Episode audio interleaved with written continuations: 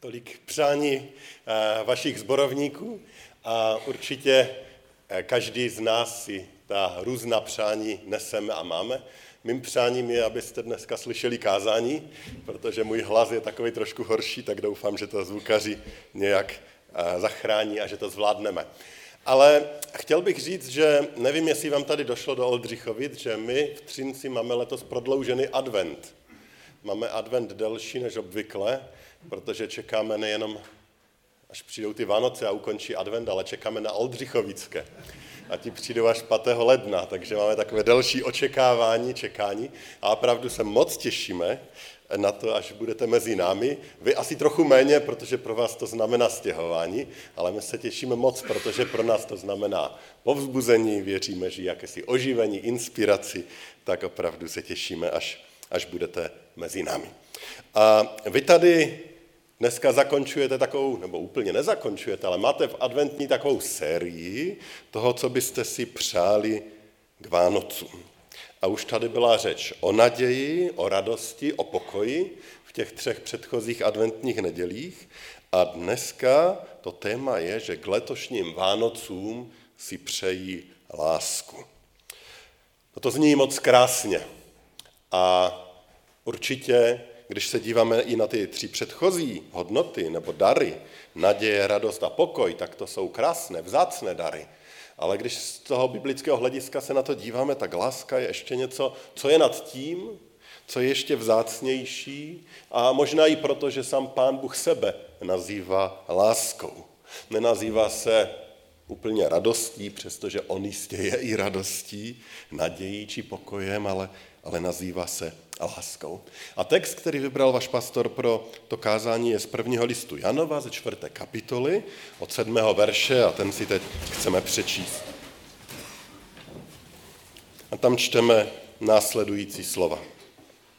Milovaní, milujme se navzájem, neboť láska je z Boha. A každý, kdo miluje, z Boha se narodil a Boha zná. Kdo nemiluje, nepoznal Boha, protože Bůh je láska. V tom se ukázala boží láska k nám, že Bůh poslal na svět svého jediného syna, abychom skrze něho měli život. V tom je láska. Ne, že my jsme si zamilovali Boha, ale že On si zamiloval nás a poslal svého syna jako oběť smíření za naše hříchy. Milovaní, jestliže Bůh nás tak miloval, i my se máme navzájem milovat. Boha nikdy nikdo neviděl. Ale jestliže se navzájem milujeme, Bůh v nás zůstává a jeho láska v nás dosáhla svého cíle. Pomodlíme se. Nebeský Otče, děkujeme za tvé slovo. Děkujeme za to, že tvé slovo je vzácným darem.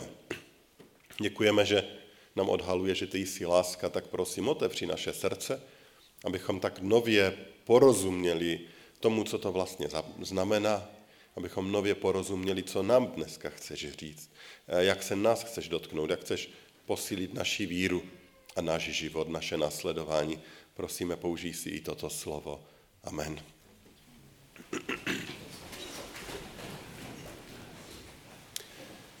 Bratři a sestry z boží milosti bych se chtěl společně s váma podívat na ten biblický text a mojí modlitbou je, aby boží duch nám opravdu odhaloval to, co on sám chce, abychom viděli. A vybral jsem z toho dnešního textu čtyři takové důležité pravdy, které si myslím, že se tady učíme o té lásce a které nám vlastně tak trochu specifikují, co si to vlastně přejeme, když si přejeme k Vánocům tu lásku. Ta první pravda, kterou bych chtěl zmínit, je to, eh, že ten text nám ukazuje, že láska je ovocem znovu zrození. Láska je ovocem znovu zrození. Podívejme se do toho textu, sedmý verš. Milovaní, milujme se navzájem, neboť láska je z Boha a každý, kdo miluje, z Boha se narodil a Boha zná. Kdo miluje, z Boha se narodil a Boha zná. Tedy láska jakýmsi ovocem znovu zrození. A teď byste mi možná mohli říct, no jo, ale lidi, nevěřící lidé dokážou mít rádi. Vždyť i oni jakýmsi způsobem e, jsou schopni milovat. Ano, protože my všichni si neseme jakýsi odraz té boží lásky, toho, že jsme stvořeni k božímu obrazu a tak ono to nějak v, té, v tom božím stvoření je, ale není to ta dokonalá boží láska, která má spojitost prostě s Pánem Bohem.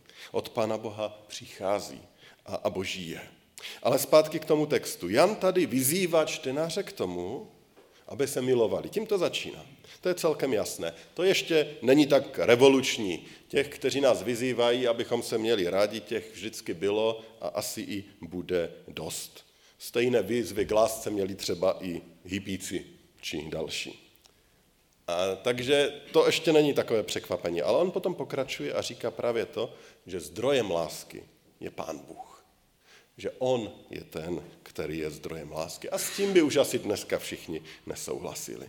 A dále dokonce on říká, že sám Pán Bůh je láska. On sám je láskou a je zdrojem tepla. A možná bychom to třeba mohli přirovnat k ohni. O ohni můžeme říct, že je zdrojem tepla a dokonce svým způsobem můžeme říct, že on je teplem. Samozřejmě oheň není jenom teplo, ale stejně tak Bůh není jenom láska. On je láska a zároveň je zdrojem lásky. A stejně jako si neumíme představit oheň bez tepla, tak si nedokážeme představit Pána Boha bez lásky. A tento Pán Bůh, který je láska, nám tady skrze Apoštola Jana říká, kdo miluje, z Boha se narodil a Boha zná. Tedy ti, kdo milují tou boží láskou, jsou ti, kteří jsou znovu zrozeni. Tou boží láskou nemůže milovat ten, kdo není znovu zrozený. Z boží milostí jsme se stali božími dětmi, a tak, jak to Jan píše ve svém prologu. On o těch, kteří se takto, eh, takto znovu zrodili, říká, ti se nenarodili jen jako se rodí lidé, jako děti pozemských otců, nejbrž narodili se z Boha. Tedy není to něco automatického, s čím se narodíme, je to dar, kdy nás Pán Bůh znovu zrodí, změní to naše srdce, kdy se stane naším pánem, naším králem, naším Bohem. Tehdy jsme znovu zrozeni a on říká, až tehdy jsme schopni milovat tou boží láskou. A to je moc důležité a moc silné. A tak se můžeme ptát, jestli to naše okolí si vůbec nějak je schopno všimnout, že v nás je tato boží láska. Že, že my milujeme jinak. Že umíme milovat. Kdyby naši sousedi měli vyplnit nějaký dotazník o nás, jakými jsme lidmi. A kdyby tam třeba jedna otázka byla, že mají označit na takové nějaké ose, kde na jednom konci je milující a na druhém lhostejný. Co by asi o nás řekli? Eh, jak by nás označili? A co bychom řekli my sami o sobě? Zda jsme lidmi milujícími. A zda to lidi vidí. A co by o nás řekl pán Bůh? To je vlastně to, to podstatné. Podle tohoto textu, když ho dotáhneme do důsledku, tak to vypa- jakoby ukazuje, že nemilující člověk a křesťan, že to prostě nejde dohromady. Že to neexistuje. Že křesťan je svým způsobem synonymem s člověkem, který miluje. A, a pokud to tak není, tak vlastně je otázkou, když se můžeme ptát, zda opravdu jsme těmi, které pán Bůh znovu zrodil, které pán Bůh proměnil svojí milostí. A tak, když to domyslíme do důsledku, tak když si teda k Vánocům přejeme lásku, tak si vlastně přejeme, aby Pán Bůh vládl v tom našem srdci a aby skrze nás předával tu svoji lásku. A tak si vlastně přejeme, aby Pán Bůh vládl v srdci druhých lidí, aby ho poznali, aby mohli být zachráněni, aby mohli být znovu zrozeni, aby Pánu Bohu patřili. Když si přejeme lásku, tak nám jde o to, aby, aby lidé zažili tu den dotek té boží lásky. A tak je to opět možná i taková otázka, protože většinou, když si přeju, tak proto něco udělám, aby se mi to přání splnilo a je to taky taková otázka. A jestli se dáváme pánu k dispozici, aby, aby lidé kolem nás, ti sousedé, tu boží lásku poznali. Tady z těch oznamů jsem viděl, že i jako zbor přemýšlíte, co pro to udělat a mladí roznášeli jakési přání. No proč? Aby přinesli nějaké to světlo o Pánu Ježíši Kristu. Chceme být tím svědectvím. Mě taky letos překvapili, povzbudili naši zborovníci. Já jsem moc vděčný EC eh, misi, že udělali takové ty tašky dárkové pro ty sousedy a u nás se jich eh, prodalo víc než 120 a, a byl jsem za to moc vděčný, že využili tu příležitost a slyšel jsem některé zpětné svědectví těch, kteří byli překvapeni, třeba i reakcí některých sousedů, velice pozitivními, a tak jsem byl vděčný za toto povzbuzení. Tedy to první, ta láska je jakýmsi ovocem znovu zrození a když si přejeme lásku, tak si přejeme, aby Pán Bůh probouzel, duchovně probouzel eh, lidi k životu v lásce, v boží lásce, aby byli znovu zrozeni. Druhá pravda. Láska se projevuje obětí. Devátý verš toho našeho textu. V tom se ukázala boží láska k nám, že Bůh poslal na svět svého jediného syna, abychom skrze něho měli život. To je ten největší projev boží lásky k člověku. To je ta vánoční zvěst, do které za chviličku vstoupíme. Že sám Bůh, všemohoucí, dokonalý, všemocný Bůh, stvořitel, se stává člověkem. To je to tajemství inkarnace, to je to slovo, které proto používáme. O tom jsou Vánoce. Ježíš přišel do tohoto světa utrpení, aby byl s námi, ale především proto, aby za nás trpěl a zemřel. To byl největší projev boží lásky. A láska, ta boží láska, totiž vyzdvihuje zájmy druhých nad své vlastní a, a vede k oběti. Ježíš přinesl tu oběť největší. A my, když jsme se teda duchovně znovu narodili, duchovně znovu zrodili, my jsme od Pána Boha přijali tu stejnou lásku. A opět je to výzva, aby v nás bylo vidět, že ta boží láska v nás přebývá a nejasněji se to projevuje v tom, že jsme schopni přinést oběti. I pro ty, kteří jsou kolem nás. I pro druhé. A tak opět je to otázka, jak to vypadá s námi jako jednotlivci, jak to vypadá s našimi sbory. Zda jsme schopni obětovat se pro ty, kteří jsou kolem nás. No, někdy ta nejjednodušší oběť, kterou můžeme udělat, je přinést nějaký finanční dar. V dnešní době to je pro mnohé poměrně jednoduché. Lidé obecně vzato mají finanční prostředky, nejsou, nebo jak kdy, jsou schopni někdy dát. V projektu Děti Afriky máme víc než 350 podporovatelů, kteří podporují ten náš projekt v Tanzánii. Možná by bylo zajímavé udělat nějaký průzkum, jak to s nima vypadá v otázce třeba štědrosti a činem či časem věnovaným někomu jinému. Co po, po mně pan Bůh chce? K čemu mě volá? co já potřebuji obětovat ze svého času. Už tady byla řeč, jestli chce muzikant posloužit Pánu Bohu na bohoslužbě, no tak musí obětovat jakýsi čas a úsilí tomu, aby něco nacvičil. Čas je vzácný dar, který můžeme dát a každý z nás rozhodujeme, jak s ním naložíme. Pokud chceme, aby tady byl předělaný sál, no tak je třeba i těch finančních darů, i těch brigád a to taky je nějaká oběť, že to nevyužijeme pro sebe, ale využijeme pro to společenství, aby tento sbor mohl být sborem, kde to boží slovo je slyšet, kde přichází, kde se předává. A služba církve je závislá na obětech. Je to nezbytný projev té boží lásky. A tak se sami musíme znovu a znovu ptát Ducha Svatého, kde si nás chce použít. A, prosit, abychom měli otevřené oči na potřeby a na boží povolání. A tak, když si teda přejeme více lásky, tak to je takové nebezpečné přání, protože si zároveň přejeme, aby si nás Pan Bůh použil, aby nás využil, aby potlačoval někdy to naše ego, které je zaměřeno příliš na sebe, abychom byli schopni přinést oběd pro druhé. Třetí pravda z toho našeho textu. Naše láska je reakcí na boží lásku. Verš desátý. V tom je láska, ne že my jsme si zamilovali Boha, ale že On si zamiloval nás.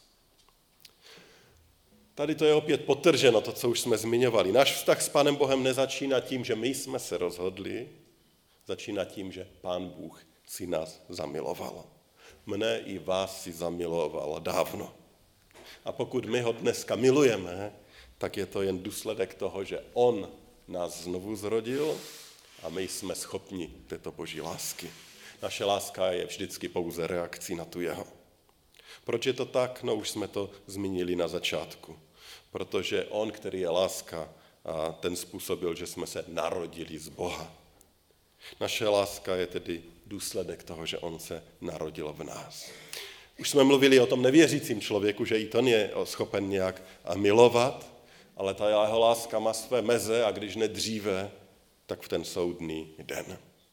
Eh, John Piper mluví o té spojitosti křesťana a lásky a říká, že pro křesťana milovat je stejné eh, jako nebo on říká, že to je stejně navíc mluvit o tom, že my máme milovat, stejně jako nemluvíme o tom, že ryby by měly plavat a ptáci by měli létat, že živé bytosti měly dýchat a podobně. On říká, že to musí být absolutně, eh, absolutně spojené, nerozdělitelné. Právě proto, že naše láska je reakce na tu boží lásku. Má to být součástí nějaké naší duchovní DNA, které jsme přijali od znovu, ve znovu zrození. Je to, je to boží dar. A když ta láska u křesťana není vidět, tak je to samozřejmě známka něčeho nezdravého. Stejně jako když ryba neplave, nebo letavý pták nelétá. Přichází ale ještě jedna důležitá otázka. Když nám tedy tady Jan říká, že láska je něčím, co jsme od Pána Boha získali, tak proč nám zároveň přikazuje, abychom se milovali? Vždyť pokud jsem to dostal, tak to mám a hotovo. Proč ještě jakýsi příkaz lásky? Použiju takové vánoční přirovnání. Možná takové naivní, ale možná nám taky něco odhalí. Když anděl Gabriel oznámil Marii, že se jí narodí spasitel, tak si Marie mohla říct, no tak to je paráda. Já se o to děcko vůbec nebudu muset starat. Vždyť pan Bůh si ho postará, vždyť mám jistotu, že z něho bude spasitel. Takže žádné nucení, mej si ruce, žádné hlídání děcka, aby ho nesrazilo něco na cestě, žádná výchova, vždyť je jisté, že z něho vyroste dokonalý člověk, co bych se starala, mohla si říct Marie s Josefem. No, víme, že to je samozřejmě absolutně absurdní. A určitě to tak nebylo. Určitě i ona ho vychovávala s tou největší možnou péčí. Já myslím si, že tak stejně absurdní je říct, tak, Bůh eh, je láska, eh, mám tu jeho lásku v sobě, tak jsem v pohodě, nemusím se o nic starat, o všechno se postará, pán Bůh všechno půjde samo. Ne. My jsme povoláni k tomu, abychom ten boží dar, který jsme přijali, abychom ho zhmotňovali, abychom ho předávali, abychom ho, abychom ho využívali. A, a proto je tady ten příkaz lásky. Abychom přemýšleli, jak mohu lidi, které mi Pán Bůh dává do života, milovat, jak jim mohu prokazovat lásku, jak jim mohu sloužit, jak mohu přinést oběť. Takže ono to nejde proti sobě, ale staví to na sobě. Na tom daru, který jsme od Pana Boha získali, chceme stavět a chceme ho rozdávat. A, ale ta boží láska v nás se prostě projevuje tím, že ukazujeme na toho, kdo je tím zdrojem té lásky.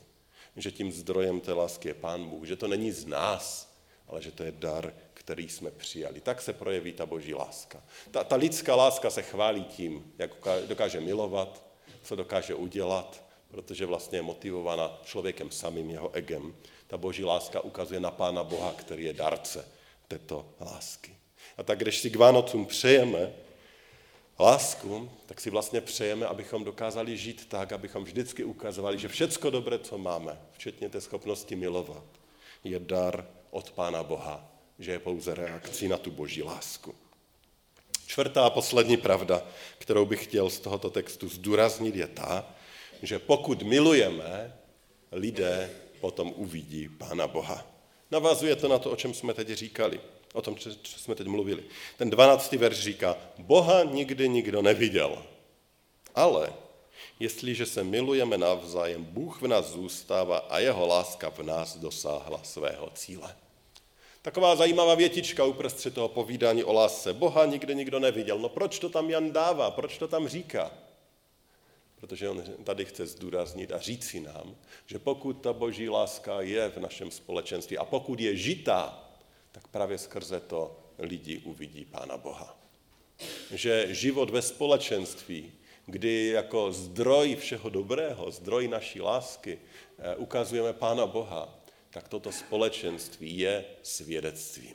Rodina, kde se máme rádi, ale ukazujeme, že ta naše vzájemná láska je darem od Pána Boha, který jsme přijali. Tato rodina je svědectvím a pro okolí o boží lásce. A nejenom pro okolí, ale je to svědectví i jeden druhému. Že Pán Bůh opravdu působí, že je tady, že je živý, že přináší své dary do našich životů. A tak když vidím a, tyto krásné vztahy ve společenství, tak pro mě jako pro věřícího je to povzbuzení. Ale je to povzbuzení i pro ty, kteří Pána Boha neznají, aby se dívali, co je tím zdrojem. A Pán Bůh si to používá jako svědectví o sobě a díky tomu se Pán Bůh lidi dotýká a díky toho Pána Boha lidé uvidí. A samozřejmě naší touhou je, aby lidé Pána Boha uviděli dříve, než ho uvidí jako soudce. Aby ho uviděli dříve, než v ten soudný den. A tak proto i toto je další motivace, abychom tu lásku v našich rodinách, v našich eh, společenstvích žili. Dovolte, že zakončím při vyprávěním jednoho skutečného příběhu. Eh, ve Spojených státech žila krátce po druhé světové válce jedna rodina. Byli to manželé se dvěma předškolními dětmi. Byli křesťané, účastnili se života zboru.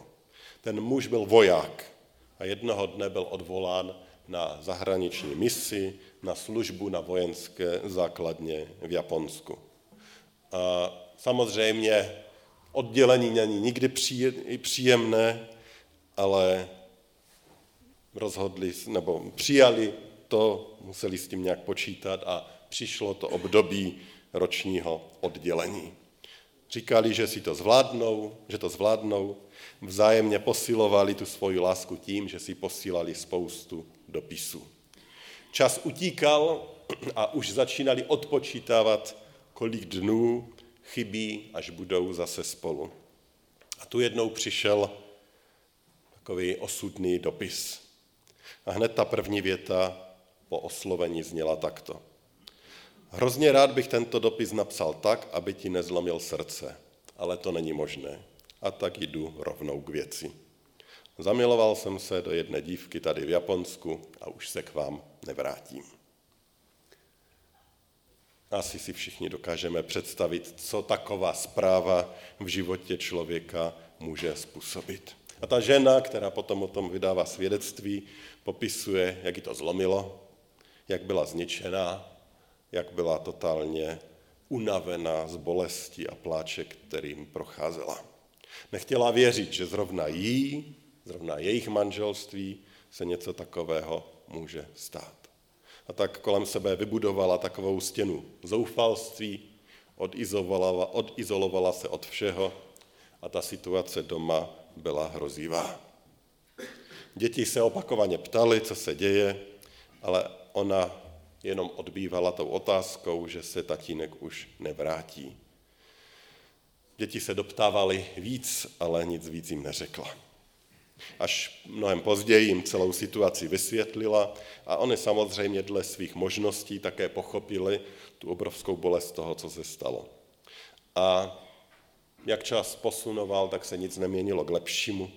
Ta bariéra zoufalství a beznaděje kolem této ženy byla stále silnější a neproniknutější.